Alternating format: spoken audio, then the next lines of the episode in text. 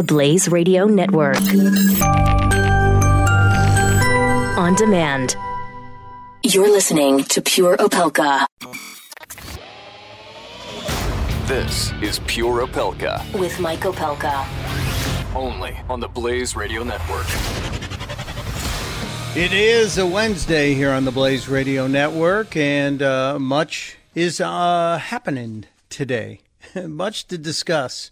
Following up on yesterday's discussions, but also some of the typical things we get to on this show, some of the different and more diverse things we want to get into on this show.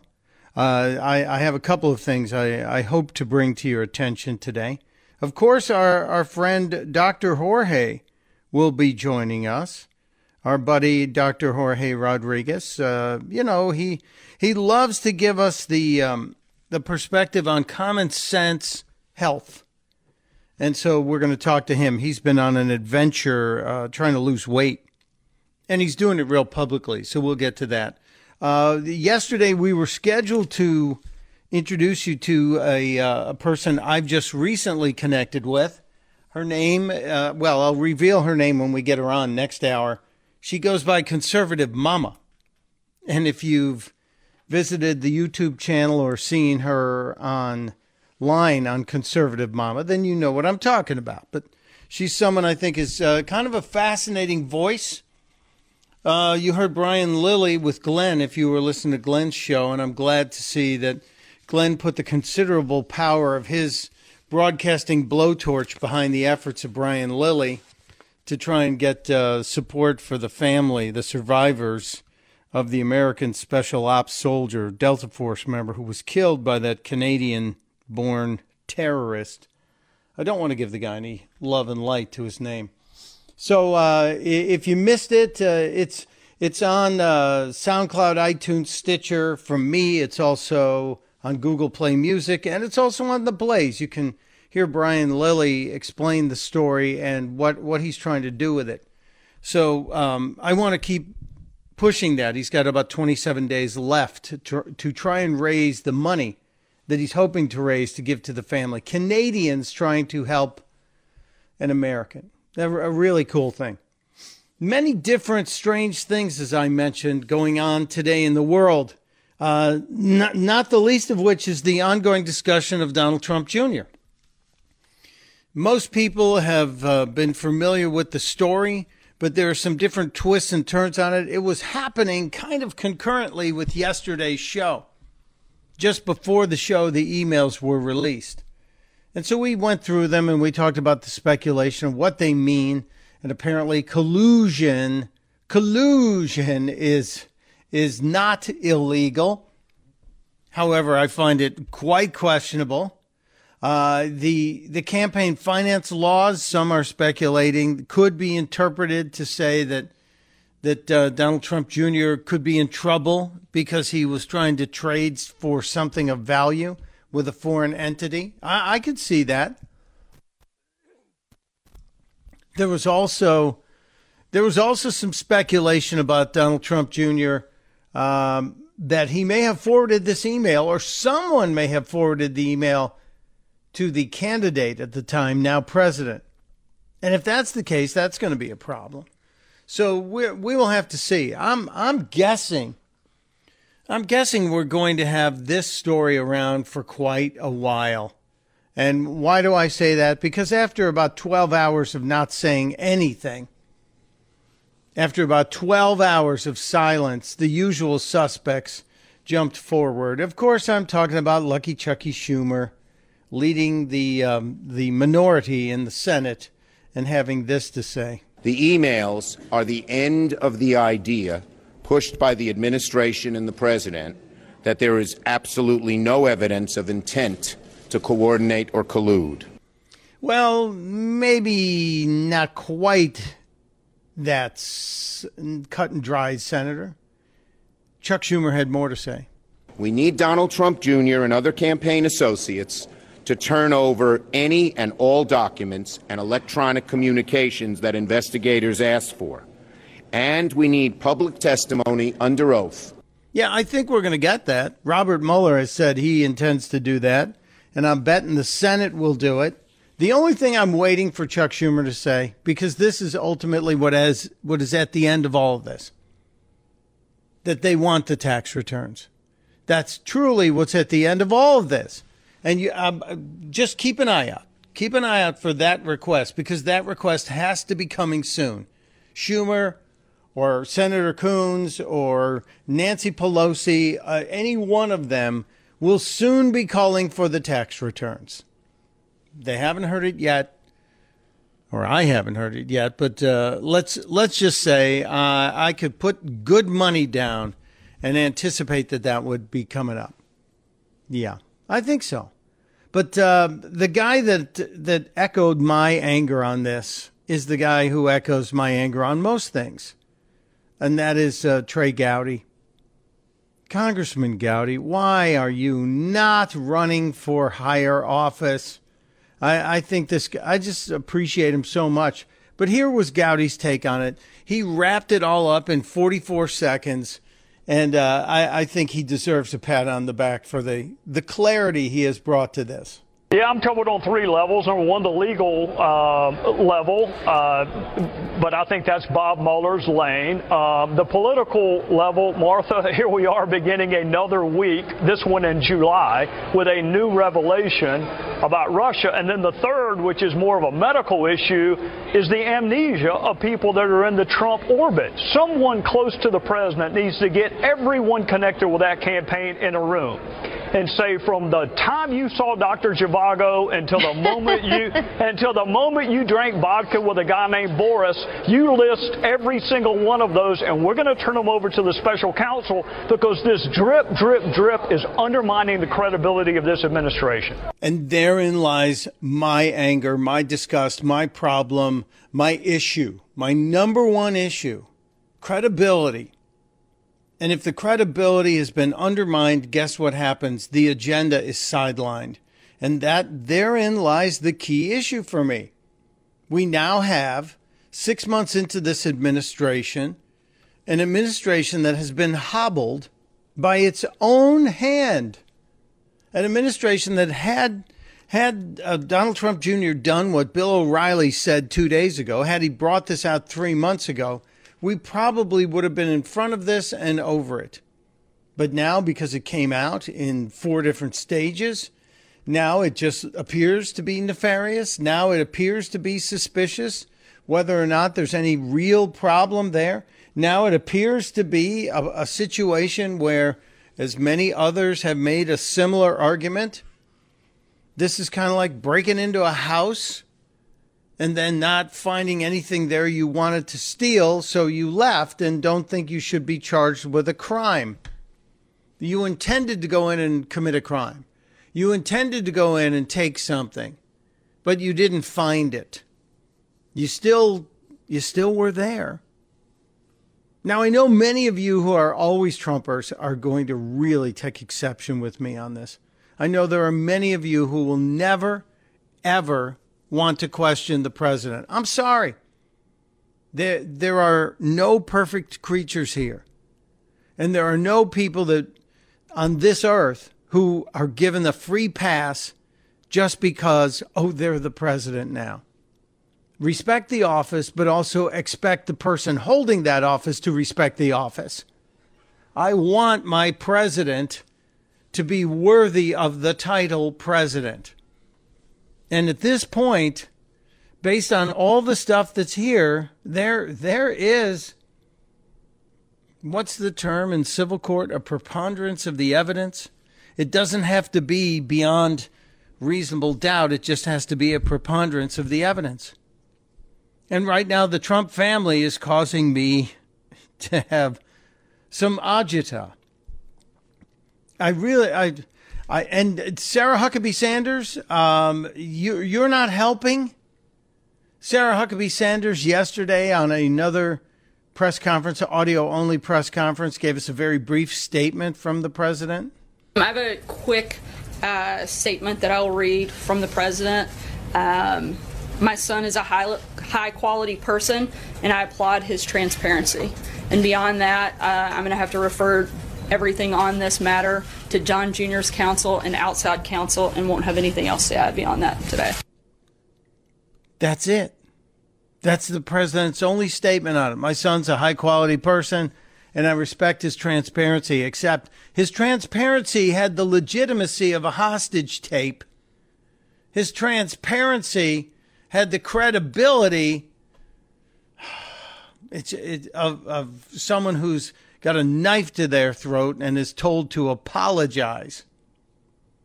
Had Donald Trump Jr. not released those those emails yesterday, when he did, they were coming out from somewhere, maybe multiple sources, maybe multiple leaks. And I know we should be mad at the leaks, but but there's a bigger problem here. And it to me, it, I can excuse the neophyte Donald Trump Jr. I can excuse Kushner. I can't excuse Manafort.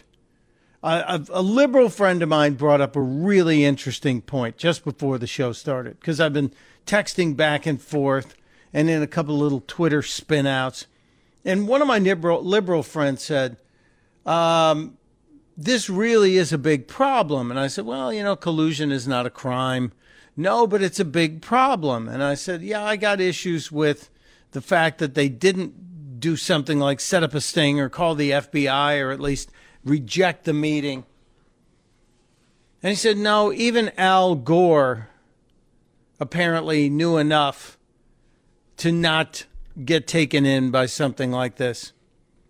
Apparently, Al Gore, when, when he was campaigning a hundred million years ago, and who knows if Al Gore isn't thinking about coming back. Oh, I just got a chill. But there was there was the time that Al Gore was given the Bush playbook. And we don't know if he copied it, but he did turn it over to the FBI, which gave at least a warning to the Bush campaign hey, there's a leak in your organization. We know what your plans were up until this point. There's a certain amount of honor that was shown with that move. That seems to be one of the things that's missing. And isn't honor one of the things we want in in a leader? Isn't that part of the principles? And don't play the what about game. I really I really won't go for it. There's more on this topic, but there are other topics uh, that I have to get to, including uh, Dr. Jorge and the discussion of his weight loss. Uh, I want to talk about briefly about last night's All Star game that I only watched the first two innings because I wanted to see Mr. Judge come to the plate. But I've got some some bizarro news, and uh, I have a story about Chelsea Clinton that, if it's true, you'll be able to flex your Schadenfreude muscles uh, at least twice today. But we'll uh, we'll deal with that just around the corner. Next on Pure Opelka. You're listening to Pure Opelka with Mike Opelka on the Blaze Radio Network.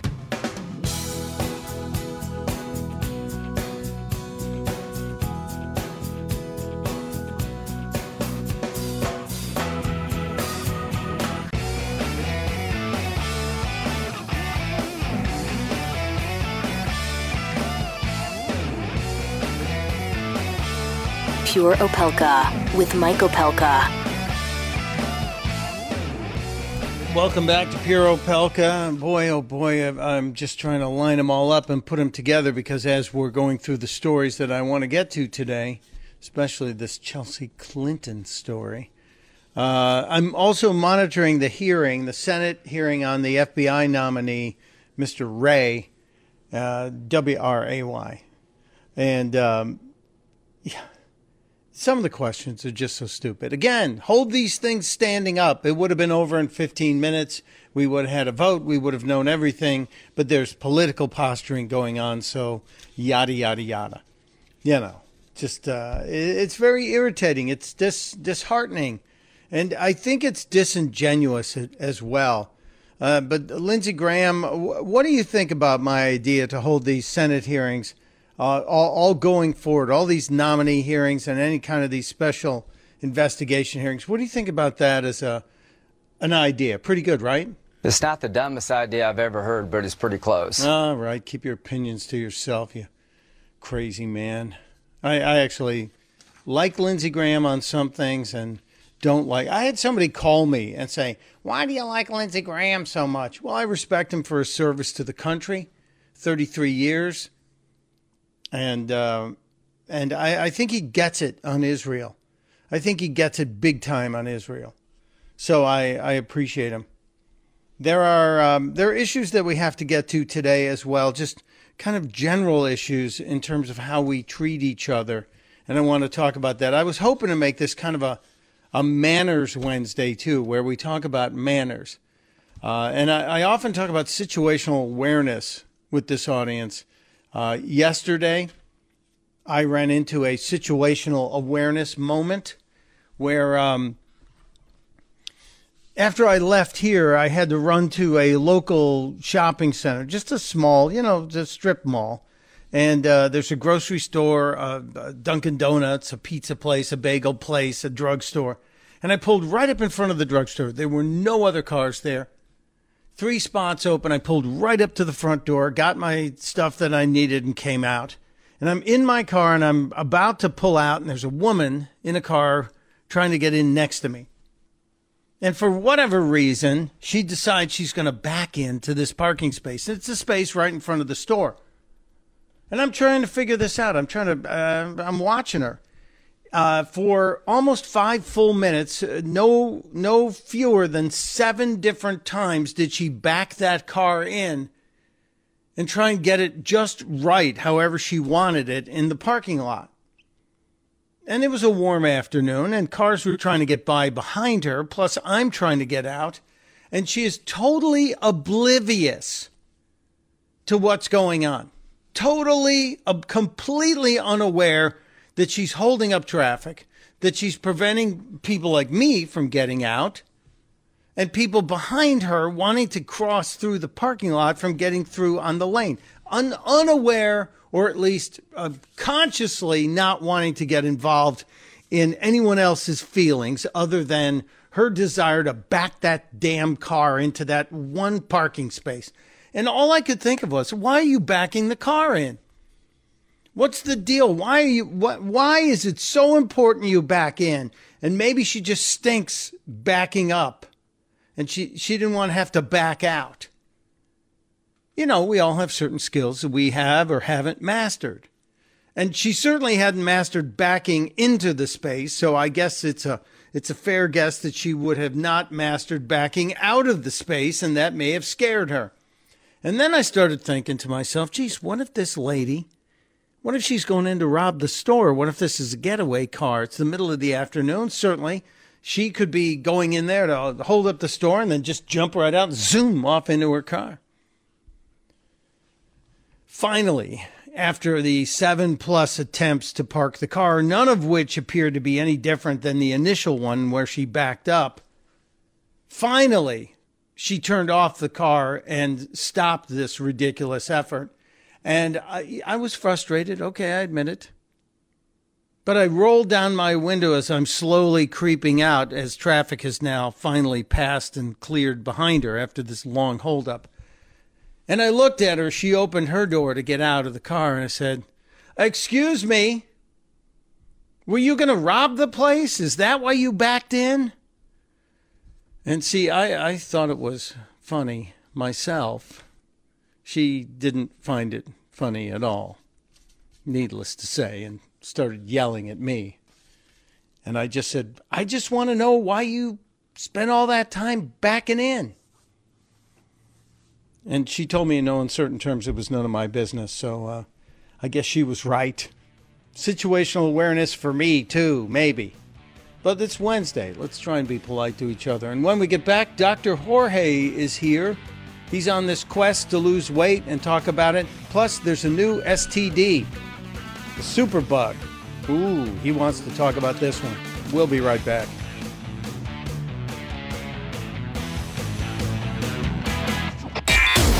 You're listening to Pure Opelka with Mike Opelka on the Blaze Radio Network.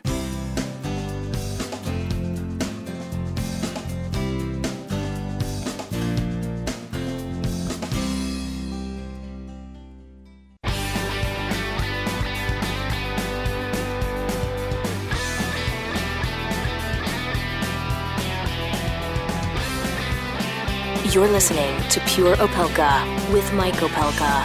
Part of the next generation of talk radio on the Blaze Radio Network.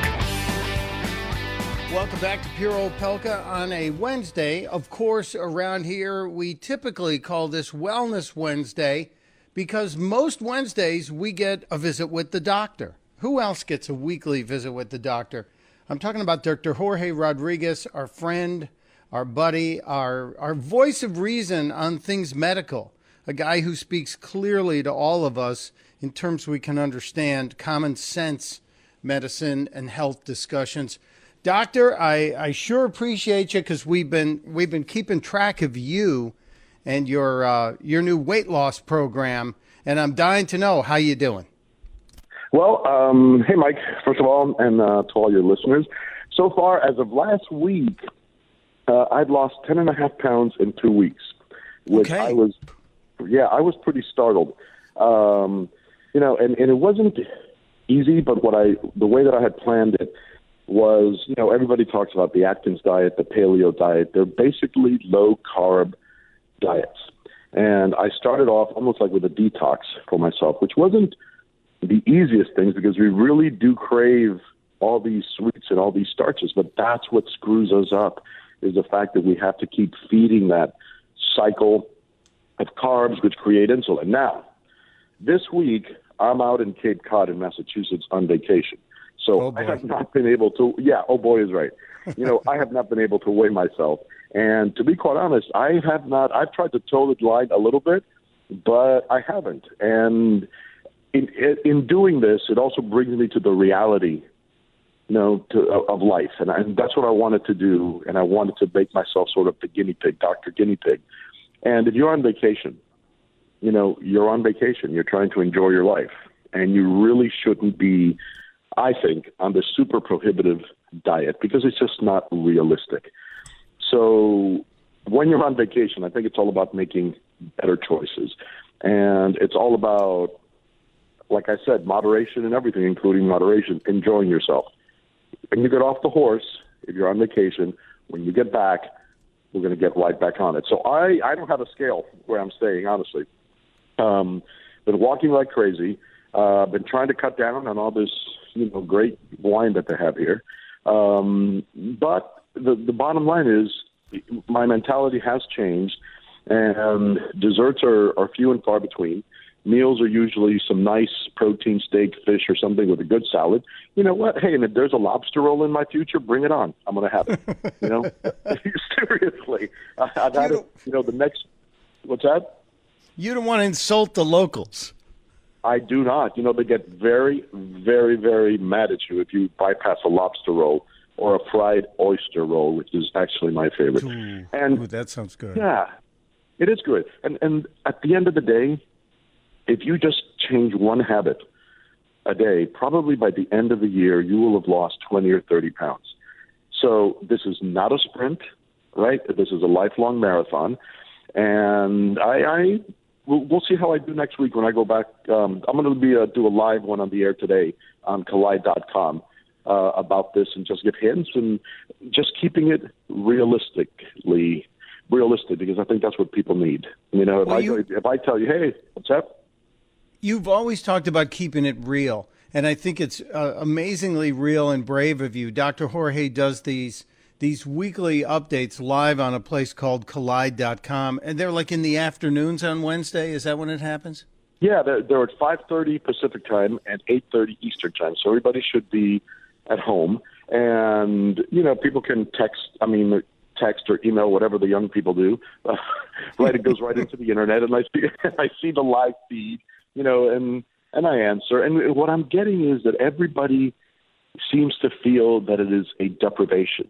And yeah, at first it is different than the way we're eating. All right, but you got to remember that the way we're eating is not correct. All right. Um, I have a good friend who's who's uh, a relative by marriage, and she lives up in, in Minnesota. And she's like, "Yeah, but this is cheese and brats, you know, and beer country."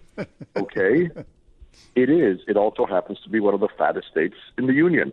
You know, so things you can have them in moderation. They don't have to be everything you have every day. Come on, folks, there's vegetables out there. But again, I want to teach by example. I want to be the message, and you know, well, that's what I, it's about. I, yeah. I've looked at it and I've tried to apply some of the Dr. Jorge thinking of portion control. Slight changes can make a big difference over a long period of time. And the way I've kind of tricked myself, doctor, and maybe that's the wrong terminology, but the way, I, the way I've kind of retrained myself, instead of eating meat as often as I would, meaning beef, I will go to the best cut of meat I can find and then maybe only have that once a week. And because it's the best cut, I can't afford that much of it. You know, I can only afford six to seven ounces of that filet. But yeah, if I can well. get the best cut possible and really appreciate it, I can still have that enjoyment without having to be a, a gourmand. I can be a gourmet instead of a gourmand.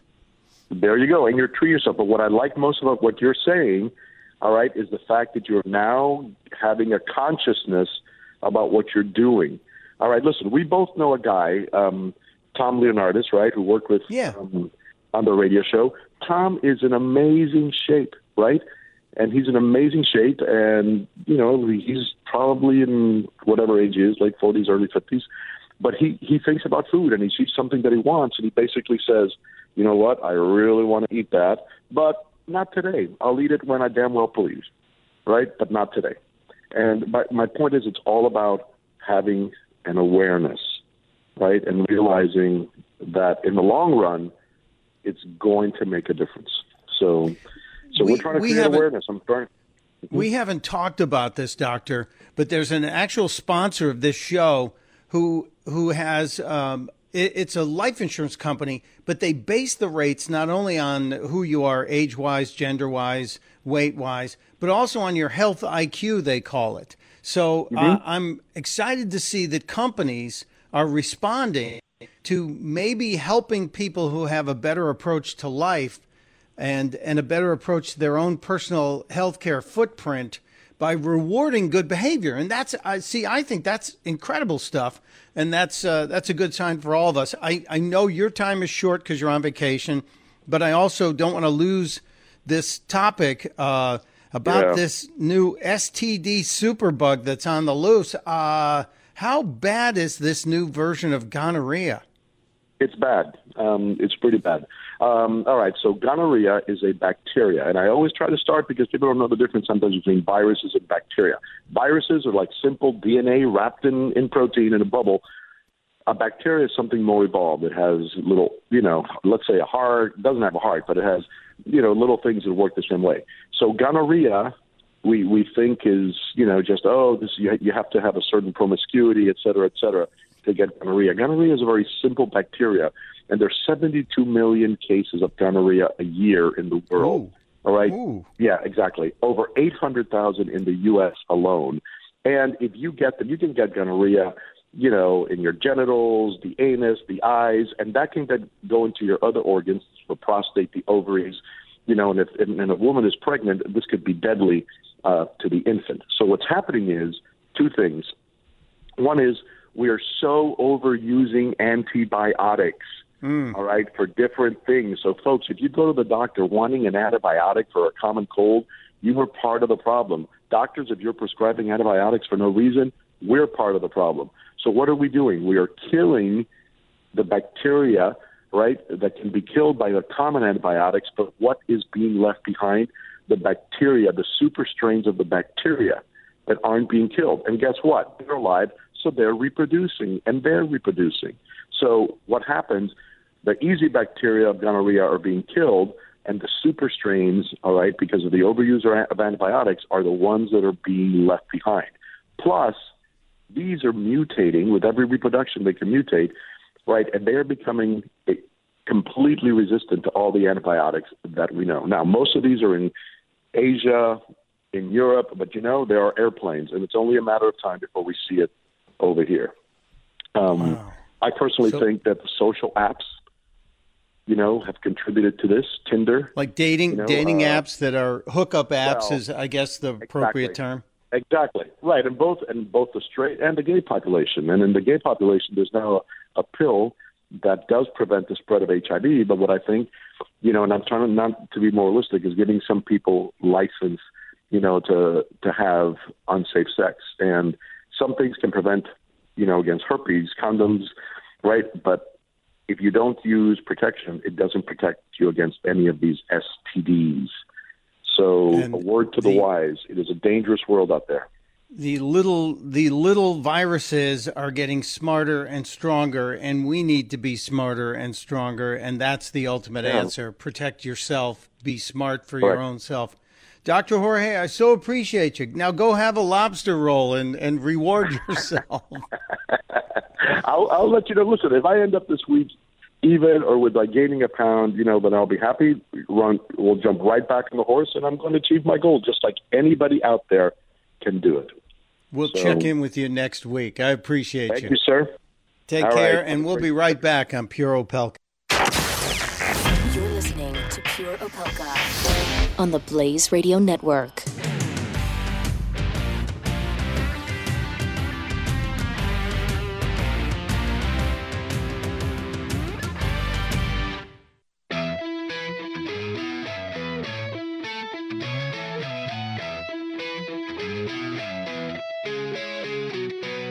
You're listening to Pure Opelka with Mike Opelka on the Blaze Radio Network.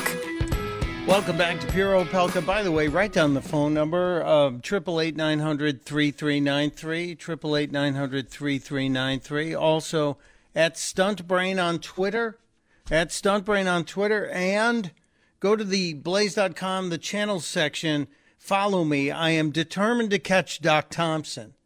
If you subscribe to my little channel, you'll get the daily updates with the stories that maybe you missed. Just, just so you don't miss a thing. I also want to remind you, come on now. Have you have you delayed living your life? Seriously, I waited actually about 2 months. The first time Doc Thompson and Brad Staggs talked to me, go, look, look, look, Relief Factor. Try Relief Factor. Because I was griping to Doc the last time I saw him. I was like, oh man, my knees are killing me. I think I'm going to have to get knee replacements because of all the marathoning and all the training. And he went, "Why haven't you tried Relief Factor? Get the three week, the three week quick start pack. It's 1995." He gave me one right then and there. I have a three week quick start pack that I started taking in early April. It took me a while after he told me about it, but I started in early April. Eight days later, I put down the box of over the counter green gel caps that help with pain and inflammation. And I don't take prescription drugs. All I take, the only thing I take, is all natural relief factor. It's anti inflammatory. If you reduce the inflammation in the joints, in the knees, the neck, the back, the hips, guess what? The pain goes away. Most pain is a symptom of inflammation. And so I, I changed and I started doing it breakfast, lunch, and dinner. Breakfast, lunch, and dinner. I put the packets in my computer bag when I leave for the studio at 4:30 in the morning. Breakfast, lunch, and dinner. And now I'm I'm playing more golf. I'm walking more. I'm out in the garden. I'm taking the new puppy for walks, longer walks during the day. Just we we just expanded the walks. And the only the only thing I'm doing differently in my life is relief factor. Go to relieffactor.com. Go there, relieffactor.com, or call them 800 500 8384. 800 500 8384. Don't wait. Get your life back. Yeah, it makes sense. Relief Factor. And, um, you know, coming up around the corner, I am. Um, I'm going to get into. Let's see. Do we go into the Chelsea Clinton thing? Chelsea Clinton getting sued because that's fun. Yeah, that's fun. There's some Schadenfreude there. Uh, there's a Charlie Gard update. I have to tell you, Jonah Goldberg put out a very beautiful Charlie Gard story, an op ed that he put up. Uh, interesting story of uh, a good story out of Florida. I know after last week when we had the shark that was like chomping on the guy's foot just north of Miami, uh, that story. Uh, well, why don't we flip the dart, flip the coin, and the New York City Police Commissioner yesterday at the memorial for Officer Familia. What a beautiful thing. His tribute to the officer is so good. I have to play it for you because something magical happened in the middle of it. You know, we played the cop from New York yesterday who wondered where the hell Hollywood was, where the hell Black Lives Matter was, where all the lefties were in supporting the family of this officer who was assassinated. Well, the, the commissioner of New York's police department spoke to the crowd yesterday and there were people inside and outside. And Mayor de Blasio showed up, and that dirtbag, he actually had people turn their backs. Police officers in uniform turn their backs on Mayor de Blasio. I, I, it was a brave move because you can get called out for stuff like that. But I support the cops. Blue lives matter, and so uh, we will we will get into that. So there's there's a whole host of things. And don't forget, next hour, the bottom of the next hour, Conservative Mama is joining us. Yeah, we're going to have a little fun today. A little bit of fun. Okay, maybe a lot.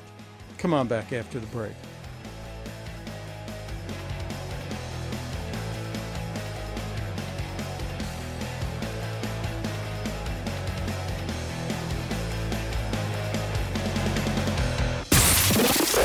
Pure Opelka. With Mike Opelka on the Blaze Radio Network.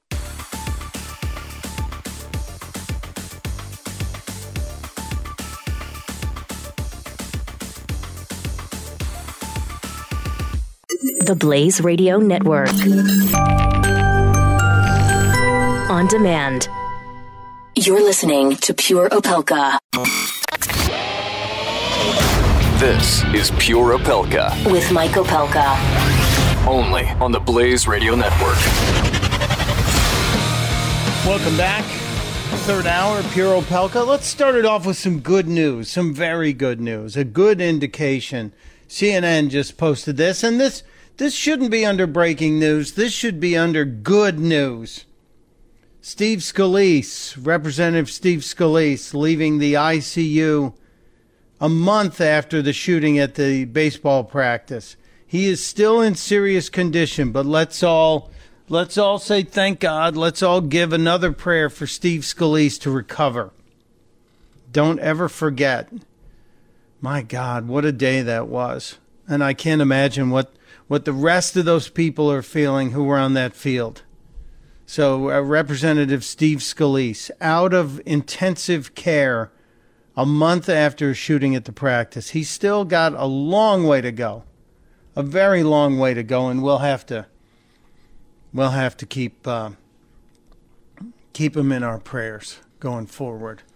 But come on, Steve Scalise, we're rooting for you. I love the initial report from his doctors who said they can see him walking and running and doing as much as he wants to accomplish. So we hope, we hope, we hope, we hope, and we pray, we pray, we pray. That's actually very good news. Very good news. Um, some other interesting news happening today. Very interesting news around around the world. There's a story on the Blaze that I think uh, it, it makes me a little. It makes me a little nervous to even realize that there are states that would permit this. Today, the governor of Michigan, Rick Snyder, a Republican, signed a law that made female genital mutilation a felony in Michigan. And all I'm thinking of? Wait, wait! It's 2017. It's 2017, and, and that wasn't a felony in Michigan. Mutilation. Uh, well, I just I can't even get into this. But apparently, and because the the situation with some of the extreme communities in Michigan, where we know there are pockets of extreme Islamists in Michigan, still practice this. And there are people who've been arrested recently, a doctor and his wife, for conspiring with another doctor, an American born member of an Indian Muslim sect who still use the practice and have been doing it for years. Uh, they, they, we've had to make this this mutilation of women a crime. We actually had to write a bill. Apparently, there are several states in the country where this still is, is not considered a felony. Michigan is the 26th state to officially ban the practice, according to reports from ABC News. 26 states only. That means there's 24 states out there where this is apparently not a felony. As far as I'm concerned, it should be the death penalty for butchers. This is uh, the most heinous crime. Well, among the most heinous crimes. But uh, imagine, imagine that this actually took. I, I hope it's not covered here in the story, but I hope this was a unanimous decision. I can't see anybody. If anybody voted against this, if anybody in the in the processing of this bill and moving it through the Michigan House uh, to to the governor's desk, if anybody voted against it, that person should be primaried that person should be put up in front of the entire world. I'm just saying. Just uh, it's unbelievable to me. There were 24 states where it is not a felony. I, I know. You want to weigh in on this? Anybody want? If you want to weigh in, it's kind of a free for all final hour today. Triple eight nine hundred three three nine three. I'm taking manners suggestions. I'm taking story suggestions. Triple eight nine hundred three three nine three. I'm going to be able to watch the football games again and other sports games again on television. I get tired of watching sports when every other commercial is for Viagra or Cialis. Will you be ready when the moment is right? Are there any creepier commercials than the Viagra and Cialis commercials? And then they tried to they tried to make the commercials with the the, the women in the sexy shorts and the football jerseys. Are you ready? Will you be ready? Talk to your doctor. Well, uh, apparently, according to the business reports, um, the ad dollars for these male enhancement drugs are um, going to be a little flaccid in the future, if I can use that term. Why? Well, apparently the the patents are going to expire, which means there are going to be a bunch of uh, knockoffs, a bunch of generic versions that are going to flood the markets. So my other question is, if we're not going to have to put up with the Viagra and Cialis commercials, does that mean we're going to have to put up with the generic versions? And God knows what those commercials will be like.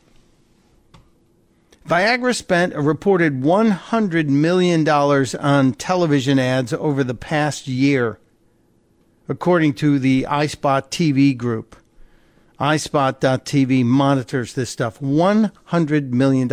I can believe it because it seems like every time I turned on a sporting event, they were asking the question Will you be ready when the moment is right? And then the dumb two bathtubs. I, I've always wondered about the two bathtubs on the mountaintop. It is I, I can't even get into it. But just so you know, because of this, because of this news, hopefully we won't have to spend as much time hitting the mute button or going, oh, great, another commercial for this. Can we please give it a rest? Perhaps give it a rest is the wrong term. I'm sorry. Okay, I, I know, I know, I know. Don't go there. And then, and then there's the case of the Los Angeles School Board. Uh, Los Angeles, I'm sorry. I'm sorry, but this report on the Daily Caller and the LA Times is reporting it. California, what are you doing, people? The LA Times reports and the Daily Caller backs it up that um, the people who are are on the school board in Los Angeles, well, they're going to get uh, a cost of living increase and we know California's having financial difficulties. What state isn't having financial difficulties? It's a it's tough time still. The economy is not completely out of the woods yet. But um, California the Los Angeles Board of Education was just awarded by the city's commission an increase, a cost of living increase. You see, if you were on the school board in Los Angeles, you were getting $45,637 per year. Not bad. Not bad. But now it's it's been raised. You're probably thinking, what they get a ten thousand dollar year raise? That would put them at a hundred, or I'm sorry, that would put them at fifty five thousand. No, they didn't get a ten thousand dollar raise. You're probably thinking, okay, maybe they got a like a twenty five thousand dollar raise. That would be more than a fifty percent increase and take them up to seventy thousand dollars, right? Yeah, that'd be a nice raise, wouldn't it? If some, if your boss came to you and said you've been doing great work we're going to give you a 50% raise. You'd be like kissing your boss's feet. This is fantastic. No, no, no, no. The city's commission on Monday voted to give the members of the Los Angeles Board of Education a 174% pay hike. Let that marinate. Let that just sink in right now. So the members of the city school board in Los Angeles, the Board of Education, went from $45,000 a year to $125,000 a year. We're talking the school board. Now, um, there's a problem with that. Apparently, that's not enough. There are some people who think that um, that that needs to be raised to the same same amount of money that a, a, Los Angeles City Council member makes. You're probably wondering, what does a member of the Los Angeles City Council make? Because certainly they're as important as members of the House of Representatives, right? Because those people we pay $174,000 a year, right? So the, the Los Angeles City Council probably makes less than the representative in Congress, right? You're you're probably thinking that? No, you'd be wrong. If you're a member of the LA City Council, you make $191,000 a year. $191,000 a year for the LA City Council. And you wonder why LA is having trouble. You're also probably saying, well, you know, they probably gave the teachers a raise too, right? The teachers probably make more than the members of the Board of Education because they're the ones actually doing the heavy lifting. They're the ones who are actually in the trenches, having to deal with the students and, and actually educate people, not tell people how to educate people. Teachers just starting out in, in the Los Angeles School District Starting pay is not bad. It's 50 grand a year. Between 50 and 80. That's a pretty good salary, right? If you're starting in, in certain parts of, of the school system, fifty to eighty thousand dollars a year. But it's certainly nowhere near the one hundred and twenty-five thousand dollars a year that the LA school board members are now being paid. How do you justify it? How do you? They, the, the board members say they are burdened. That's the term they use burdened with a lot of work. I, I don't get it. I don't get it, California. I know, and there's some of you are out there going, please don't pick on us today.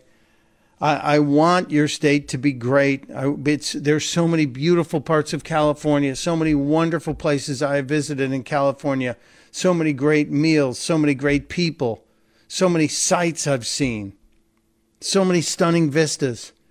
How can you let these thieves run your government? How can that be allowed? I guess it's going to have to drive itself off a cliff in order for it to straighten itself out. I guess it's going to have to burn itself down in order to be rebuilt. I just don't I don't understand how the city council in Los Angeles pays city council members more than a congressional representative in Washington is making? How does it pay school board members more money than it pays teachers? How do you give yourself a 174% pay hike? It is criminal, and it certainly should be called out. Mike Opelka and Pure Opelka. We'll be right back. You're listening to Pure Opelka with Mike Opelka on the Blaze Radio Network.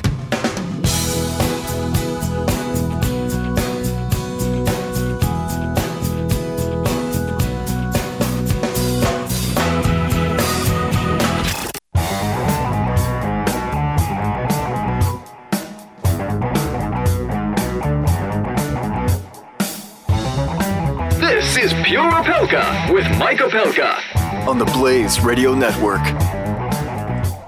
I know, I know, I'm going to get emails from people who are mad at me for talking about California the way I did.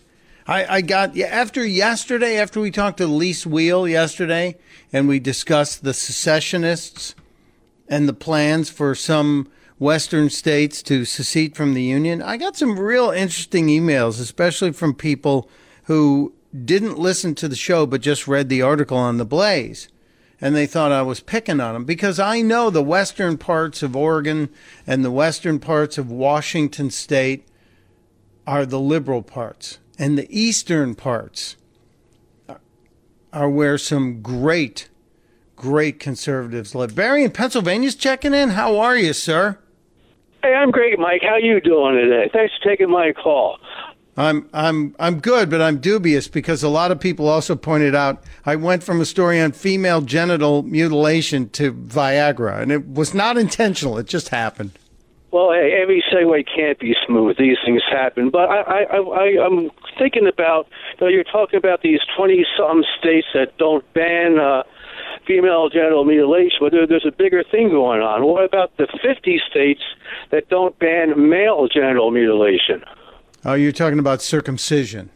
Yeah, uh, I mean, a, a lot, a lot of people are just men are, are automatically circumcised without even the parents even having to say so in it. Just it's part of procedures, and it seems to me that uh, if it's okay for this group but not okay for that group, that opens up a whole can of worms. So uh, I don't think uh, this banning is uh, the best possible answer. I don't know what the best answer is, but I think we need to think a little bit more on this. You know, this is a topic that uh, I may not be old enough to discuss. I, I, need to bring in a little more maturity. And you know what? This is something that perhaps a Dr. Jorge discussion would be worthwhile when we have a Wellness Wednesday conversation with Dr. Jorge, because we've talked about some serious things. You know, we talk, we yeah, he talks about weight loss a lot, but today we talked about this new strain of gonorrhea that's coming and you know it's coming to America that is uh, resistant to antibiotics and and and people are not being smart in their lives these days. And he actually threw some shade on the um, the dating apps, the Tinders and and the like for causing an increase in a lot of the STDs. But you bring up a good point. Um, we we do not think about, at least I don't think about circumcision as as male genital mutilation because frequently it happens at birth and it's not something that like you said that's it's not given an option or discussed whereas in the case of female genital mutilation it's uh, much later in life and it it really does seem to be a, a very violent violent act uh, so oh, yeah sure, that's sure. a that's a, a very yeah. good a very good question i don't know of anybody that I think would volunteer for either of these practices uh, later in life. I just think uh, rational people would would tend to go. I, am fine. I'm I'm good with what God gave me. I'm just gonna I'm gonna deal with it. You you can stay over there. I'm, I'm not trying to make light, so, but there it is. Yeah, great. Like I said, it needs more discussion. So uh, maybe when Dr. Jorge comes in, we can talk about this. I, I will definitely do that, sir. I appreciate it. What do you do in life? Oh, right, right now I'm a Pennsylvania State Constable. You're a Pennsylvania State Constable. Thank you. Thank yeah, you're welcome. You're welcome. And uh, right now, the Pennsylvania State Constables are having a couple of roadblocks. Um, it seems uh, that some of the other agencies in Pennsylvania are trying to, um, oh, let's just say, slow us down from doing our jobs, which is a shame because we're the only law enforcement co- uh, agency in the country where the defendant bears all the costs and the taxpayer doesn't have to pay one penny. Wow, isn't we need to learn more about this? Where can I find out more, Barry? Okay. Uh, aside from the basic Google, Google Pennsylvania State Constables, uh, you can uh, look at uh, the Monroe County Constables Association uh, page. Uh, it's mcca-pa.org, I believe it is. Uh, there's also the Pennsylvania Fraternal. .org. All right. Yeah, I, am going to do my homework, Barry. Uh, these yeah, these are issues that are important to me, especially if they're important to my audience. So uh, I'll do my homework and look into it. We don't want anybody doing roadblocks on folks doing uh, good works in law enforcement. Thank you. Thank you for Great. being Thank out you, there, Mike. and thanks for checking in. All right. Bye bye. I do have um, I do have news around the corner. Uh, it's it's kind of law enforcement related, but it's also television programming related. So I will get to that. Uh, do you have kids? Do you have kids or grandkids? Uh, there's a summer camp that I just I just think is very interesting. They're um, they're not exactly making uh, the the arts and crafts that we think of in regular summer camps. It's a very interesting story, and um, the homeowner who who shot people that were planning on breaking into his house got his his sentence today. We'll we'll explain that story as well. Mike Opelka and Pure Opelka. Come on back.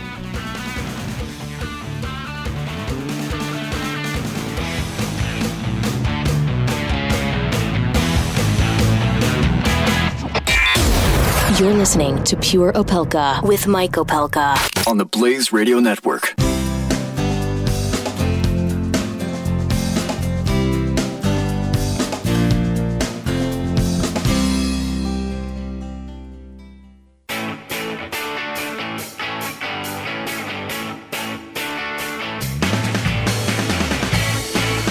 Pure Opelka with Mike Opelka. On the Blaze Radio Network. Welcome back to Pure Opelka. Uh, before we go anywhere else, I need to share with you the words of someone who made the move like I did and got away from over the counter drugs or prescription drugs and dealing with pain caused by inflammation. I'm talking about Relief Factor and the fact that I've been using it now into my fourth month and I haven't taken an over the counter pain med or prescription med in almost forever. It's been it's been four months for me, and uh, it's remarkable. Nothing short of it. But uh, listen to what Nicole said when she came into the office to talk to us about her experience with Relief Factor. I started getting numbing like carpal tunnel, but then I started realizing it was all up in my shoulder. The cramping, the pain, it was almost unbearable. When I started taking Relief Factor, it just seemed like everything relaxed. And I'm able to stretch it out now. I'm able to work it out. I'm able to sleep. To me, it is a lifesaver. Think about being able to sleep. If you've had pain, pain from inflammation, pain in your neck, your back, your hips, your knees, if it's caused by inflammation, Relief Factor, the all natural, the all natural supplement that has helped me so much. It's available. Try the three week quick start pack for $19.95. 20 bucks. $19.95 to try the three week quick start pack. Here's what you do you go to relieffactor.com to get more information, relieffactor.com. Or if you want to get it going now, pick up the phone. Call them at 800 500 8384. 800 500 8384. It's Relief Factor. What are you waiting for? There's a lot going on today. I- am telling you, I'm watching the uh, the recently concluded confirmation hearing for uh, Donald Trump's pick to head the FBI, um, Mr. Wray, W R A Y. It it really is a, a gigantic time suck to be watching these things, and most of it is because there there is 25 percent of it is. First of all, Mr. Wray, we would like to thank you for your service, and we would like to thank you for what you and your family have agreed to do. And uh, you are an honorable citizen. Yes, all right. We've had all the butt smooching we need. Just get on with it and ask the questions. And again, make them stand. If they all stand, there's going to be less of the posturing. And I'll guarantee you Dick Durbin won't talk as much, and Dianne Feinstein certainly won't talk as much. And Feinstein knew she was going to vote for him before she went in there, but she just wanted her camera time. And so did that Dick Durbin from Illinois. And so did that other guy from Connecticut, that uh, Dick Blumenthal. They just want to get their cameras, their mugs on, on camera. So, uh, all right, calm down, Michael. Calm down. Don't be so. I'm trying to be better. I'm trying to be kinder, gentler, Mike, especially when it comes to some of these jack wagons. I know. I know. I'm sorry. Um, there, there were some great moments that were happening though. So, uh, if if you want to go back, I'll post some of them later. Uh, I promised you a, a story uh, that I, I had spotted this in the Wall Street Journal. Uh, kids going to camp. Did you ever go to camp? We were we were nine children in our house in our family. One mom, one dad, nine kids. It was camp every damn day of the year. Let's just put it that way. Our home was a summer camp. Our backyard was the activity center. And what are we doing today? We're riding bikes around the neighborhood. That's what our camp activity. We we didn't make lanyards or any of that stuff. And in terms of crafts, my dad's idea of crafts were learning how to cut the lawn and pull weeds. And that was the way that was the way we kept the house in good shape. And when we were old enough, we learned how to paint. Well, in Denver, there's something kind of interesting going on. I saw this in in the um, in the Wall Street Journal, as I mentioned today. They have a, a junior money money matters financial summer camp in Denver. And you know what? I would have loved to attended a financial summer camp as a kid. I, I, was fascinated by the stock market as a child, and my grandfather taught me a lot about the stock market. He's a guy who who didn't have all the college education that everybody else had, but he did he did okay because he paid attention and taught himself the stock market. And now there there are 85 kids between the ages of 7 and 11 who've come from all over the country to be in Denver for the Junior Money Matters camp. They spend uh, a week inside classrooms, 7 hours a day studying the US the US economy, they study deficit, supply and demand dynamics. This is stuff we're not teaching kids in college. Every kid who graduates from college should have a basic understanding of economics and supply and demand and how our government and economy works. Instead, we're teaching uh, one legged lesbian Native American folk dancing and why that matters. We're not teaching people the real nuts and bolts of our economy. Not that one legged lesbian Native American folk dancing isn't important, but we really need to be teaching people both real life survival skills and real life business survival skills. So to see that somebody has thought about this, that somebody has stepped up and said, you know what? We need to teach kids. So they're having, I remember when, when personal computers started becoming a thing and a few groups put on personal computer summer camps. So I guess this is kind of akin to that. Camp counselors, apparently, from the reporting in the Wall Street Journal, also teach the kids uh, some of the usual camp things with, you know, the, the clapping games, etc. And um, they play, um, they say they play a game called Sharks and Minnows. And w- when I was a kid, Sharks and minnows related to what level you are in the swimming classes. That was it. And of course, there are uh, Capri Sun juice packs, and uh, and there are Cheez-Its. But do you know what they do in arts and crafts? I I like this too. In arts and crafts, they're not making lanyards; they're making piggy banks. So I can get behind this summer camp. I can I can totally get behind this summer camp. Uh, they, they get questions. They get questions from the kids like, "How do countries make money?" Uh, reportedly, one child shouted, "By suing people." no, that's not how they do it, young man. They do it by confiscation. Uh, I, I love the point that one of the people made when they talk about the reason why this is so important. Uh, that they say when you when you train puppies, it's better to train them when they're younger, and it's the same with people. So you you hear these kids, and some are precocious, and some are just they're just you know they're going to be the next the next uh, mega billionaire out of Silicon Valley. There's a ten year old named Madison who's uh, at the camp and said uh, she aspires to be uh, a Harvard University grad who will then go on to medical school. And she knows it's not cheap, so she's already started saving money for her tuition.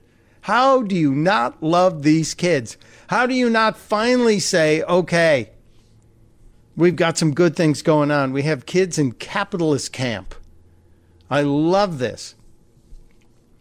Some of the kids also have the same problems that normal camps experience the kids missing their parents the kids want to talk to mom.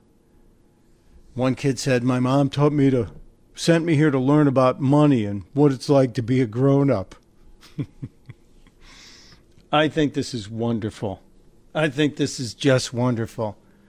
Uh, this is this is uh, amazing. Kids, uh, they're not just learning about this; they're also learning about Ameridollars versus the Asian dollars and they have trading sessions where they learn about the markets.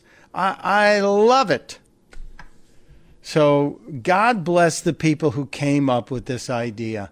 Denver, they say it came from the guy who was one of the founding fathers of cable TV, a guy named Bill Daniels.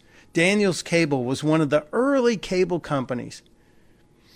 And Bill Daniels was a guy who felt government interference would strangle business. So he's the guy behind the camp. And it's only 235 a week. If I had a kid today, I would love I would love to send one of my nieces or nephews to this camp. I wonder I wonder what their moms or dads would say if I go, "Hey, can I send your kid to capitalist camp?" what a great idea. I'm sure out of this camp, out of this camp will come some of the future bankers, leaders, philanthropists of tomorrow.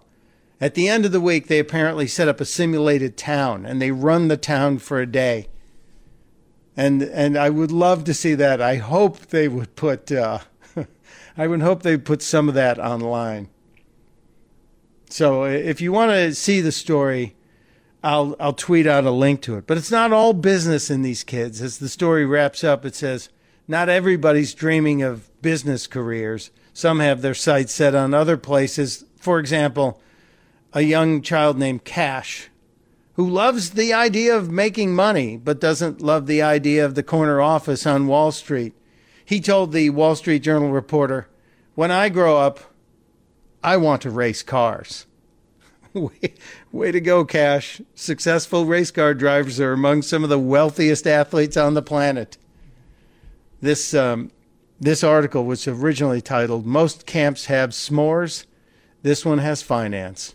I'll share it on the Twitter as we go to break. I'm Pure Opelka. You're listening to Pure Opelka on the Blaze Radio Network.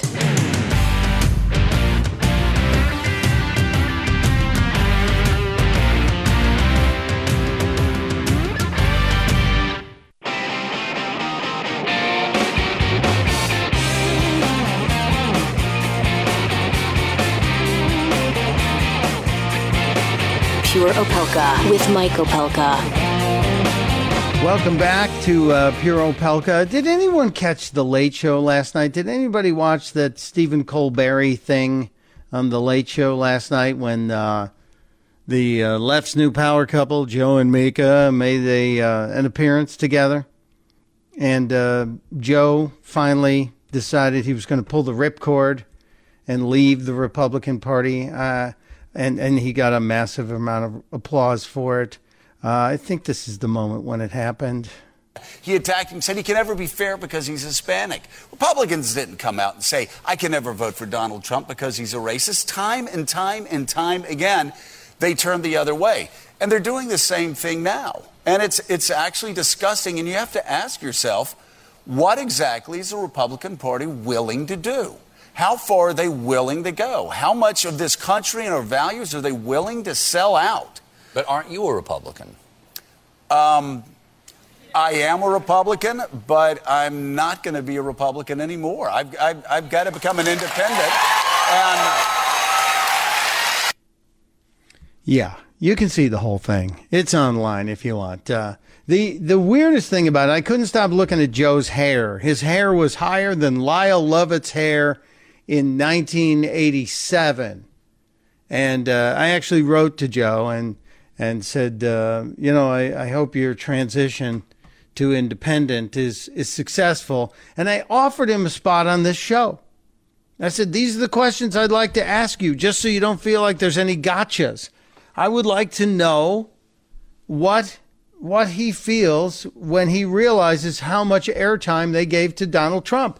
I would like to know if he feels like he has any responsibility for the election of Donald Trump because they basically gave him unfettered access with softball questions, even asking him, where do you want us to, to go next? It got caught on tape during the commercial. So uh, he is an open door and he generally responds to my emails. I have to tell you that. Yeah, I've been very critical of him, but he does respond to emails. So stay tuned. Watch this space. I think it would be very interesting.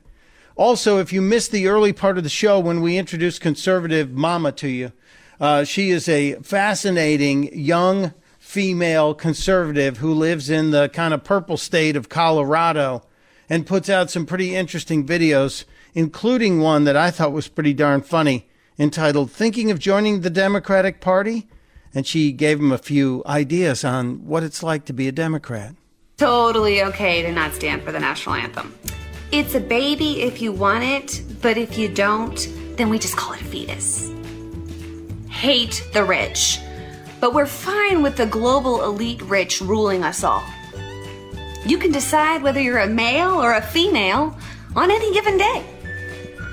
Free college.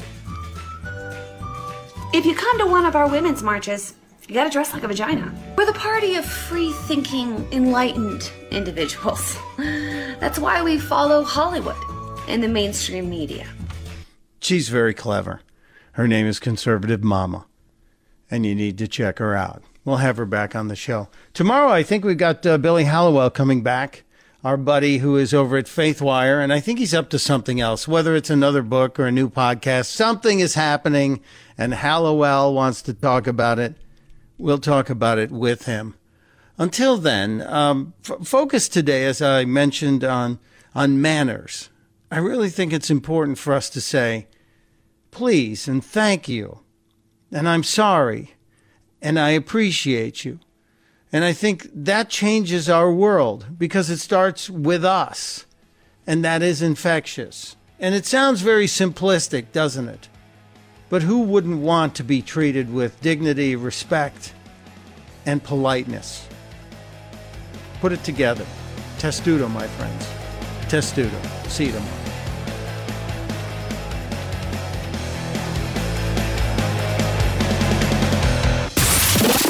Pure Opelka. With Mike Opelka on the Blaze Radio Network.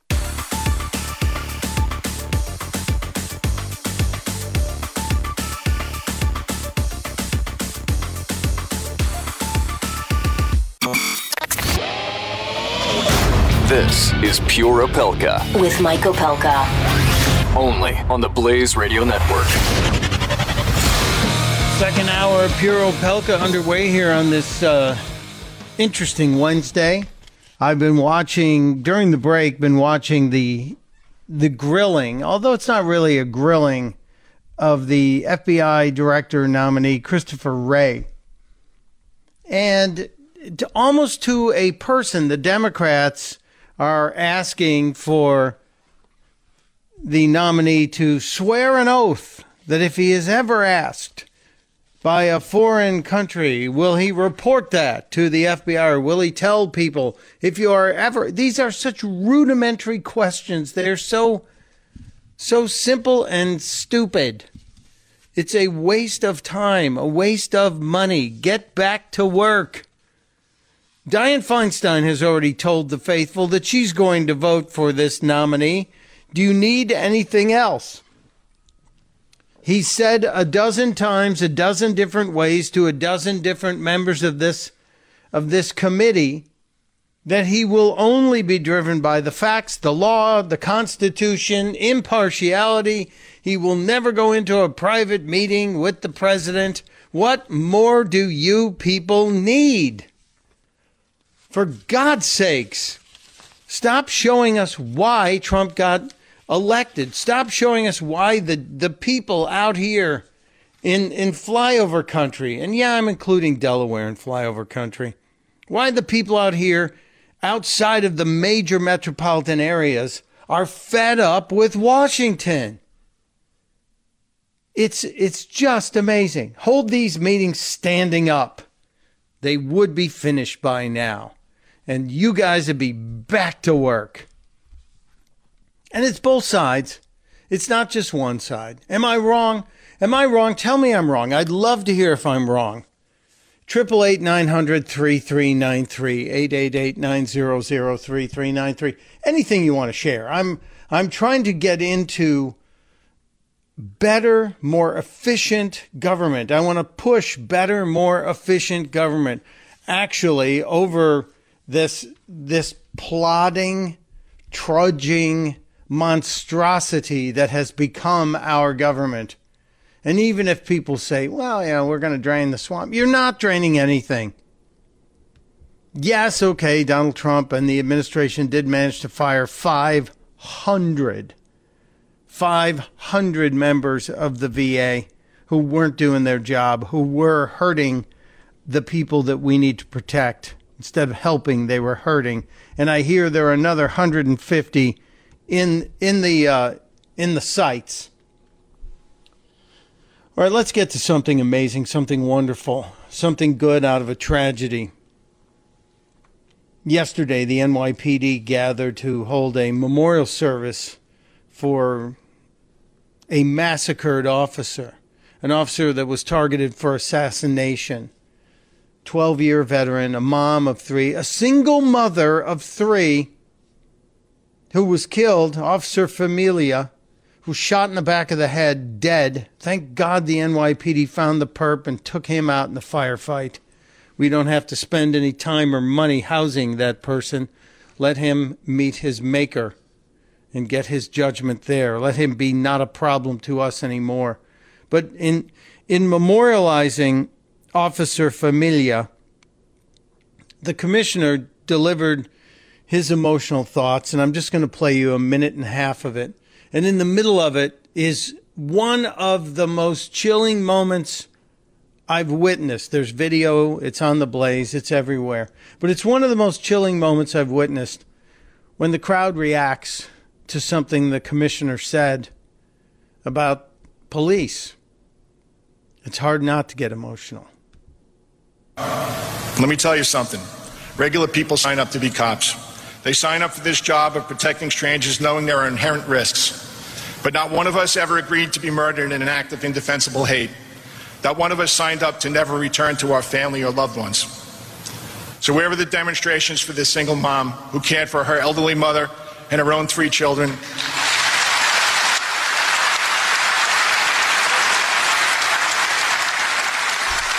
Standing ovation. Standing ovation and it doesn't stop. Where? Where are you, Hollywood? Where are you, lefties? Where are you, feminists? Where are you? Where in the hell are you? Even the commissioner was taken aback by this. I get emotional every time I hear it and every time I see it. He had more to say. There is anger and sorrow, but why is there no outrage? Because Mia was wearing a uniform? Because it was her job?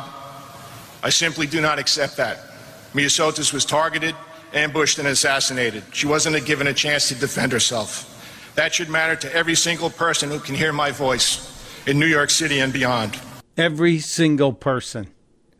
Every single person. The cover of the New York Daily News today has it right has a picture of the um, slain officer's sister and the two children. And it talks about the reaction from the sister who, who said, You should hug every cop you see and thank them. And you should. You should. Why not? Anyone's got a problem with that, then then I have a problem with you. And you're probably listening to the wrong radio show. I invite you to leave now. And and don't bother coming back. We can do without you if you don't understand the importance of that. Just just a stunning story. On the other side of it, uh, on the other side of that story, I I promised I would get you the story of uh, also today. There's some very important pieces in the paper today. Yesterday we talked with Simon Owen from England, and today there's another hearing going on over Charlie Gard, the now 11 month old child who is terminally ill, unless a miracle happens, and, and who doesn't want to believe in miracles? Who among us doesn't, doesn't pray for a miracle on any given day? We all know somebody who could use one. But today, uh, a guy who's writing, I read as often as I can, whenever he's got a piece out, Jonah Goldberg goes over the story of Charlie Gard and actually shows it under under a story titled "Whose Life Is It Anyway?" with a subtitle "The Charlie Gard Case Shows a Breakdown in the Rule of Law." Jonah Goldberg gives this uh, a pretty clear breakdown, a, a very clear understanding of what's really here. And he talks about how different sides see the case. And he and he also talked very openly about the reality of this poor little guy and what he's probably going through right now. Jonah Goldberg says, if I were counseling them, meaning Charlie's parents, I would suggest it's time, meaning it, it's time to let go. But he also said, But if I were their doctor or one of the judges presiding over the case, I would let them take their baby for treatment. See what this case is. It's a it's a really difficult case for all of us to be honest about. And I think I think Jonah Goldberg's very honest. His logical side is is fighting with his compassionate human side. And I think from the perspective of a doctor or a judge, for him to say, if I were one of those judges, I would let those parents do it. Jonah Goldberg goes on to say, I see it far more as a matter of due process. In every liberal democratic country dedicated to the rule of law, the state has to jump through hoops to deny citizens their rights. Even when the state knows a criminal is guilty, it still must go through the motions and prove its case. Charlie's parents aren't clim- criminals, they're distraught parents. And parents have rights. They aren't absolute rights. Parents can't kill their children or let them die through inaction. But the state can. He closes very strongly here. Societies depend on the principle that parents are their children's best guardians. Interesting. Societies depend on the principle that parents are their children's best guardians. It's appalling for the state, particularly one that runs the health care system, to claim that it and not the loving parents have the final say. Jonah Goldberg today in in I'm sure dozens of newspapers, hundreds of newspapers around the country uh, he pointed out what we talked about, what the what this signals, and it's been worrisome for me since day one, since we talked about it almost three weeks ago. Is the fact that this is coming from a place where single payer socialized medicine is the rule and not the exception, where single payer socialized medicine makes the decision and not the mom and dad, that this is a judicial death panel that this child is facing. It's a heavy duty story, I know, but it's a story that we have to pay attention to because I still believe if we don't stop it overseas, it's like terrorism, it's coming here. And uh, I don't want it coming here. Not at all. When we get back, I want to talk about Chelsea Clinton and her book. It's been cooking it up the charts. But did somebody else cook up the idea? That certainly could be the case. We'll explain why some of us have Clintonian Schadenfreude happening today, and that's coming next on Pure Opelka. Pure Opelka with Mike Opelka on the Blaze Radio Network.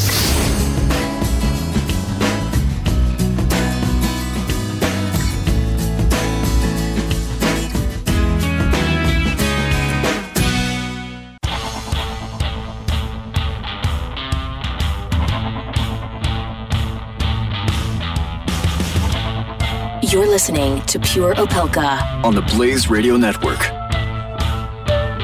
So here's the deal before I get into Chelsea Clinton. Here's the deal. You need to investigate healthiq.com slash the blaze. Healthiq.com slash the blaze or slash blaze. Either one will work.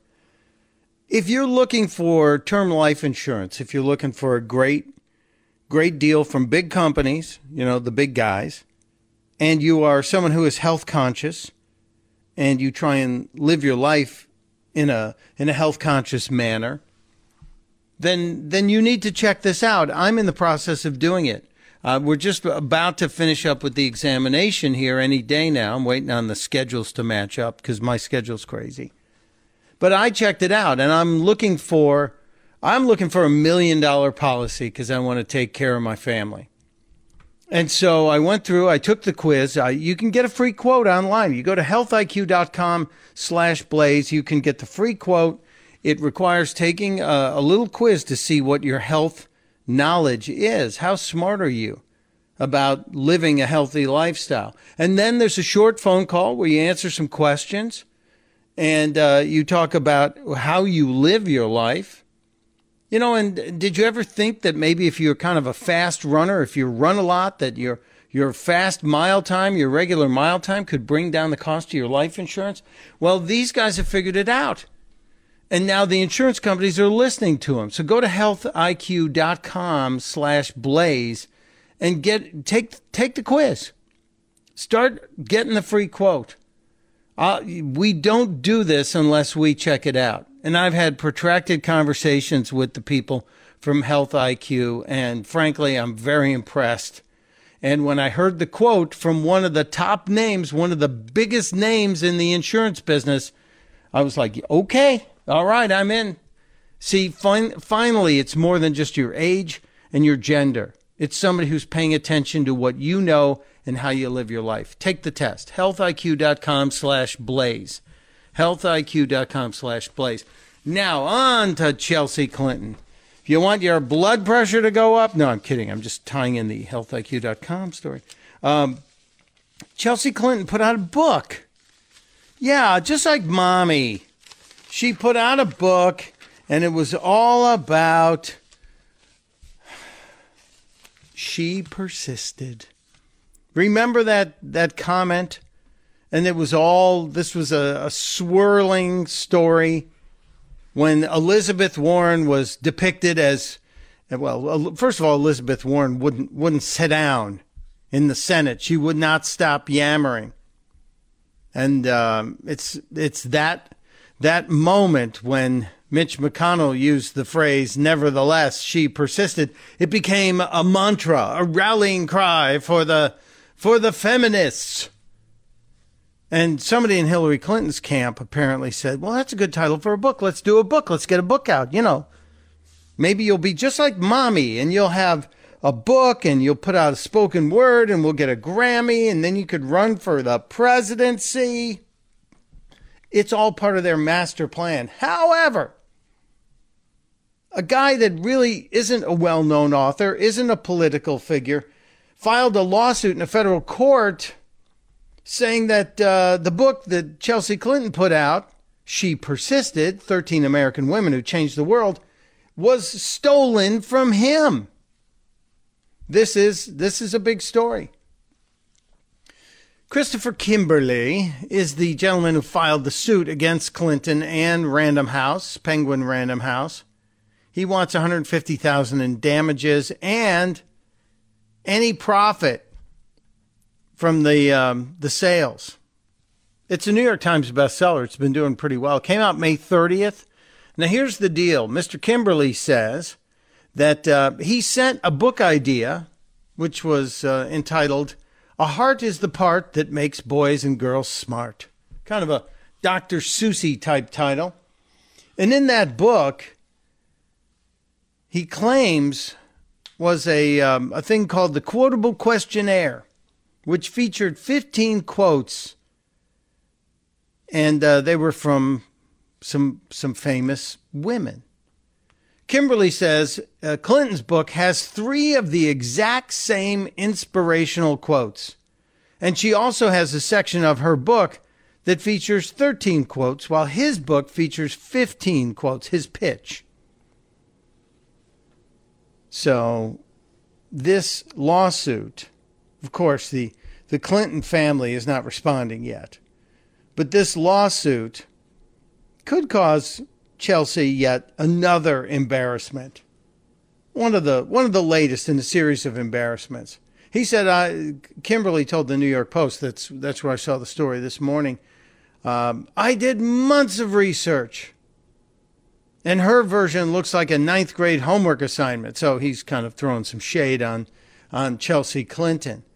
But he believes that after he sent his book pitch to a woman at Penguin Young Readers three, four years ago and never heard back, he believes it was passed on. The idea was passed on to Chelsea, and that book was then published at the end of May this year. We'll see where this goes. We'll keep an eye on this. It's a fun story, nonetheless. If you're a Schadenfreude fan, it seems like every time Chelsea Clinton steps out there and tries to uh, earn her her her credibility in the, in the world, she just manages to stumble or step into something that draws attention to the problems that her family has had over the years. She just can't seem to get it right. And the Clintons are not giving up. I can just see her coming home going, Mom, Dad, they said I copied the book. I stole the book idea. And I can see Mom shaking her head and Bill going, You get back out there and you just keep walking forward because we're going to get you in the White House if it over my dead body. And Hillary thinks to herself, that can be arranged. When we get back, I want to introduce you to somebody. Somebody I've only met recently. Her work has been around on the internet for a while. She likes poking at liberals in brilliant parody. She goes by the name Conservative Mama. And some of her stuff fooled a bunch of people. It had me wondering. But uh, you'll, you'll hear what I'm talking about, and you'll hear us get to the bottom of who this person is. We'll meet the conservative mama next on Pure Opelka.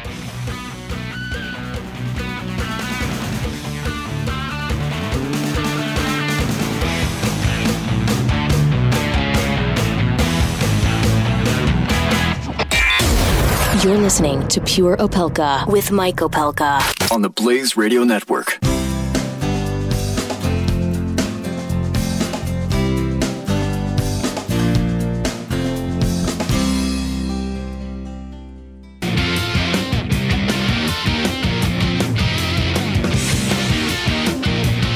Pure Opelka with Mike Opelka on the Blaze Radio Network.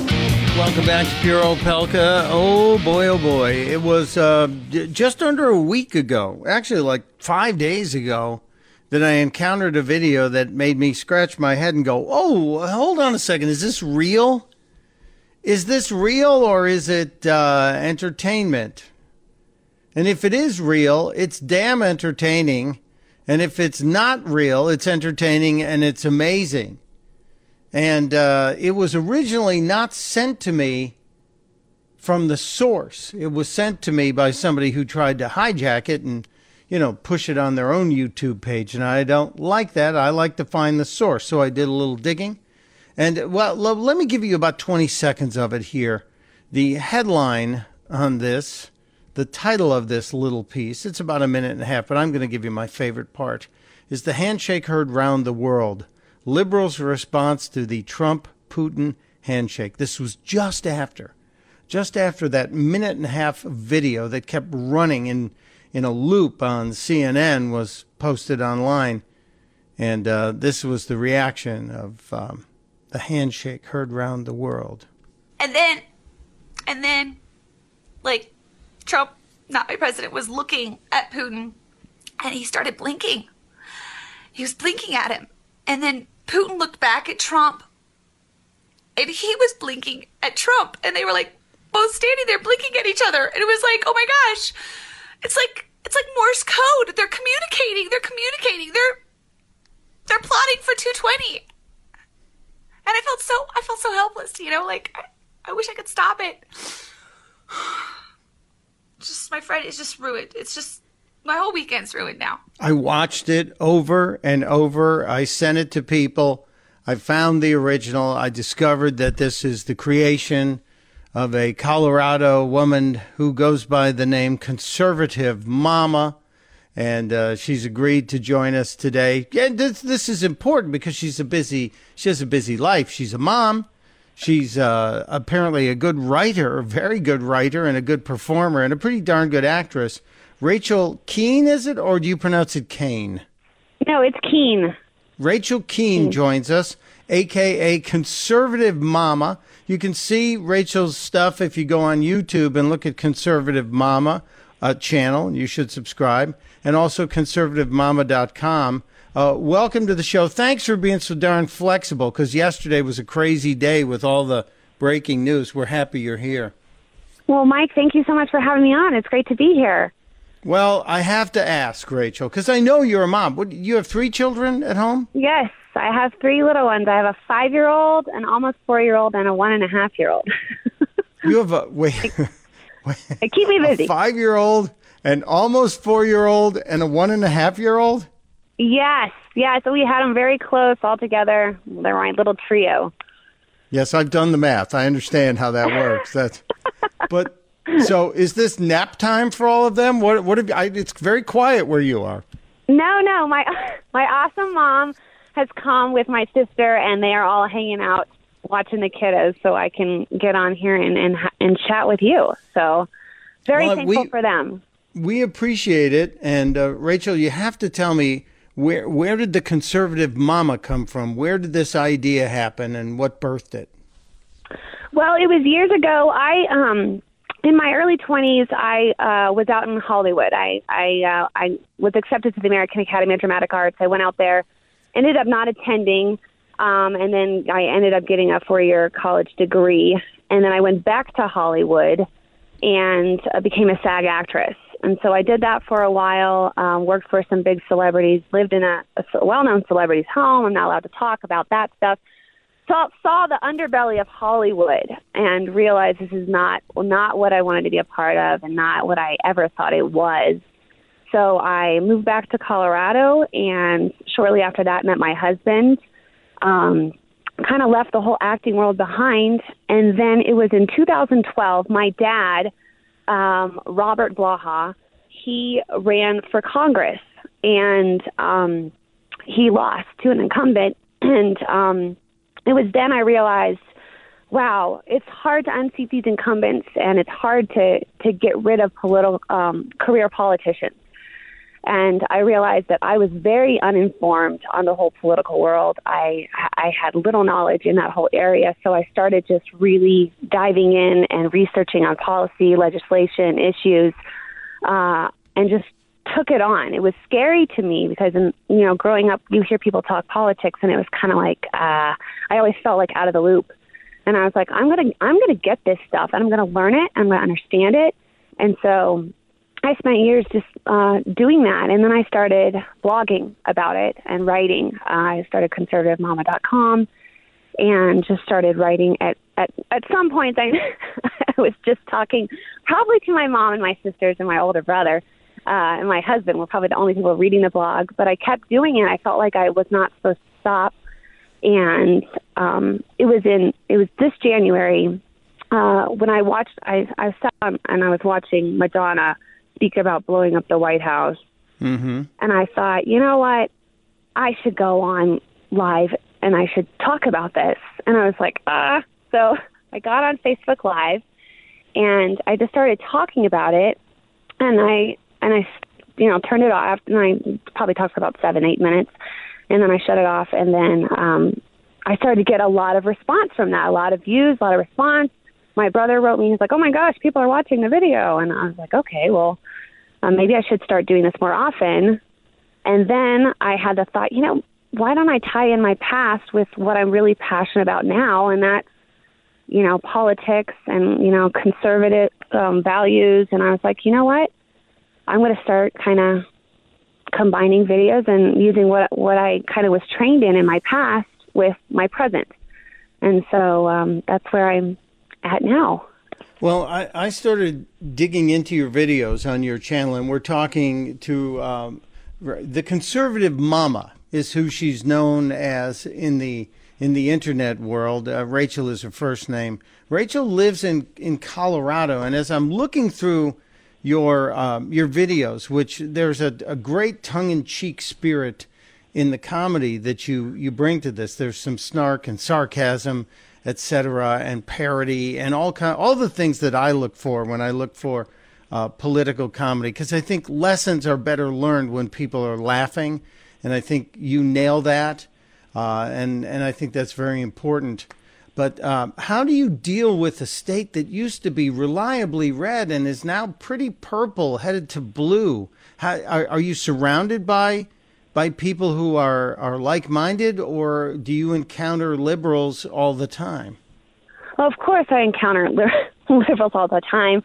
Um, I think that I, I'm actually I'm married to an independent. He is, I mean, he votes conservative, but he is a very independent thinker and he challenges me. So we debate a lot on a lot of the issues, but it gets me inside of the way they think. I think I I I, think it's really important to study your opponents, not to not just label them as opponents, but to understand their thinking and why they think the way they think. And that's why I love playing uh, a liberal. so um, I follow a lot of them. I study them. I, I listen to a lot of like of the left uh, talk just to get how they are going to angle something that you know is so just straight to me, but they're going to you know slant it so much um, when they present it. So it is hard to watch. Um, I'm really hoping we have a big governor's coming race, uh, governor's race coming up in 2018. Um, I think the most important thing to do is uh, get behind the strongest candidate in a primary. I feel like um, primaries are often where the the race, the general, is won or lost. Um, I think getting um, your strongest candidate in a primary is very important. Um, and I and I think that you know what do they bring to the table? What is their accomplishment, and what qualifies a candidate to hold a position? I feel like we have a lot of people in office that are not qualified to hold office. Mm. Um, you know, they they they start they start at a local level and they work their way up the, the the pole without really having done anything in the private sector. And so um, I often look for that's what that's that's the candidates I like to back is people that have private sector experience um, that know how to um, solve problems. They're problem solvers. Uh, solutions to the problem. A lot of people talk about problems all the time, but I'm like, oh, let's talk about how to solve the problems. And so uh, that's that's you know that's what we I, I want to focus on. I'm hoping that we have a chance. Um, well, Rachel, uh, I, have only got a couple of minutes here, but in the limited time I have, I, I want to encourage people to find you and follow you. Uh, you're on Twitter, Conservative Mama. You're on YouTube, Conservative Mama. You're on online at conservativemama.com. Uh, but you're you're an unapologetic Trump supporter, and I, I have to ask because you just posted a video uh, about about this this um, the latest news with Donald Jr. and it appears that are you where do you stand on this? Because I frankly, I have problems with what happened because if a foreign government is coming to me, even though yes, my initial reaction is I would love to know the dirt on my opponent, but I, I personally, I have problems with letting Russia come in, and and maybe it's just because I'm suspicious of everyone after 25 years of living in Manhattan but uh, I get nervous when we start allowing somebody that was so recently a big enemy, and I still think uh, uh, a an opponent in our world uh, in our world position. I consider them not to be a, uh, they're more frenemies than friends. Uh, where do you stand on the Donald Trump Jr. thing? Do you think are you okay with it, or you think it's a problem or not? Well, what's come up so far is that she had uh, the woman that she met, met with, the lawyer. She had no ties to the Kremlin. Um, and I'm thinking, okay, this is a you know this is a woman from a country that yeah we're not friends with them. We're not they're not our besties. But at the same time, you know, I, I want to point out that Hillary was, you know, her group was meeting with Ukrainians. So it's kind of like not not to excuse like oh what they're doing it we're doing it, but when you are in campaigns, you do get you do up you do up research. Um, every single camp I've been in part of several political campaigns, sure. and we've always studied the opponent. You get what you can on them. Um, and I think, and I'm, I'm not opposed to op research because I think that the public needs to know what the candidate tries to hide. You know, I think that you know if we, if we keep it all covered up in mass, then we're not voting for the the real deal. So get it out there, whatever it is. Um, well, and I'm, that, that I'm is, all for transparency, but I, I can't endorse colluding with a foreign government, and that right. that to me is where I draw the line. Even Al Gore when given the George Bush playbook, turned it over to the FBI. And you might not be old enough to remember that, but that's yeah. that's something from my history that I remember. But I I'm I'm just curious because I ask everybody about this. It's I think this is a very personal decision, and I think this is one we'll we'll have to have more conversations on. Will you uh, will you pledge to let us know when you've got another video up so we can keep in touch and and keep keep tabs on what you're up to? Well, sure. The thing, the thing with my videos is it'll just hit me. Um, sometimes I plan them out, and then sometimes like I'll be listening to something, or I'm like, oh my gosh, I have to go right now, and so um, I, I shoot them during nap time. okay. Well, I uh, understand. Quiet, quiet and, and quick. Yeah, be, it's it's almost nap time here, but I have to go because it's commercial time. But uh, yes, yes. I, I appreciate you joining us. Her name is Conservative Mama. That's her ID. Her name is Rachel. And uh, we'll probably have you on again uh, soon, I hope. And till then, we'll be watching your videos. Thanks, Rachel. Awesome. Thank you so much, Mike. And we'll be right back on Pure Opelka. You're listening to Pure Opelka with Mike Opelka on the Blaze Radio Network.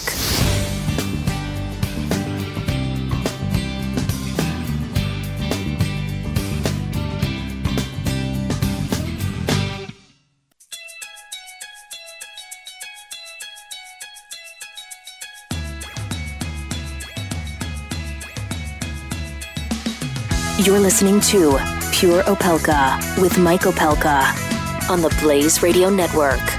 I have to talk to Chris Salcedo. The liberty loving Latino does the worst Mitch McConnell impression in the world. But then again, nobody cares about Mitch McConnell's impression. So you could you could just put like fistfuls of roast beef in your mouth and kind of for long, and you could be Mitch McConnell. I'm just saying. Uh, I wonder if Mitch McConnell has any aches and pains. I should send him a three week quick start pack for relief factor. He looks like he might be in pain. I'm just saying. He's not exactly uh, sprinting up and down the halls there in the Senate at the Capitol. Uh, just a reminder relief factor, it's what I use. Uh, I, I, was, I was contemplating knee replacement surgery, and maybe it's because I know so many people who've had it done. I must have three or four friends who have had knee replacements in the last couple of years. And I said, why? What triggered it? And they said, oh, my knees were killing me. And I'm thinking, okay, my knees are killing me. Start talking to the doctors about, hey, what's it going to take? How much time am I going to need? How much better will I be at golf if I get it done? You know, the important things. And then Doc Thompson and uh, Brad Staggs go, no, no, no, no, no, try Relief Factor. I guarantee you your pain is because of inflammation. And if the inflammation goes away, the pain will likely go away too. So I started taking Relief Factor back in uh, very early April. And uh, it, it works for me. It started working on the eighth day. I take it at breakfast, lunch, and dinner. Breakfast, lunch, and dinner. The little packets are there. It's all natural. It's fish oil, it's turmeric, it's natural ingredients that make my body stop having inflammation around my knees and my hips and my lower back. And so I'm back out on the golf course. I'm back out in the garden. I'm back walking the dog. Go to relieffactor.com. Trust me. Go to relieffactor.com. Call them 800 500 8384. 800 500 8384.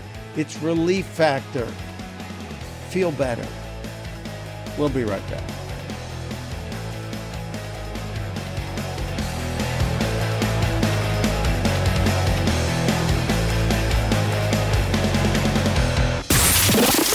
Pure Opelka. With Mike Opelka on the Blaze Radio Network.